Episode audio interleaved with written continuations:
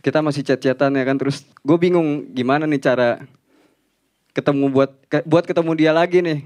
Masa gue ajakin main hago lagi pasti dia udah nebak dong ya kan?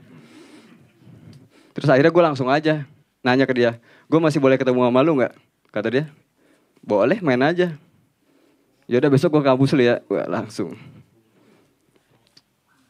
Akhirnya seminggu kemudian gue ketemu dia lagi. Gue nyamperin dia lagi ke kampus ya dari Cibinong ke Jatiwarna ketemu ya kan? Set. Terus akhirnya gue diajak dia nonton gitu. Masih dalam keadaan deg-degan. Pertama karena gue masih ini kan masih adaptasi gitu ketemu cewek yang gue suka untuk pertama kalinya. Kedua gue cuma bawa duit gocap. Gue belum kerja waktu itu. Dia ngajakin nonton aduh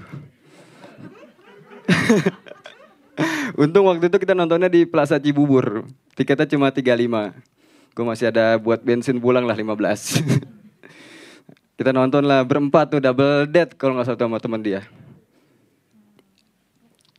Abis nonton, temennya ngajakin makan di McD. Aduh makin deg-degan gue.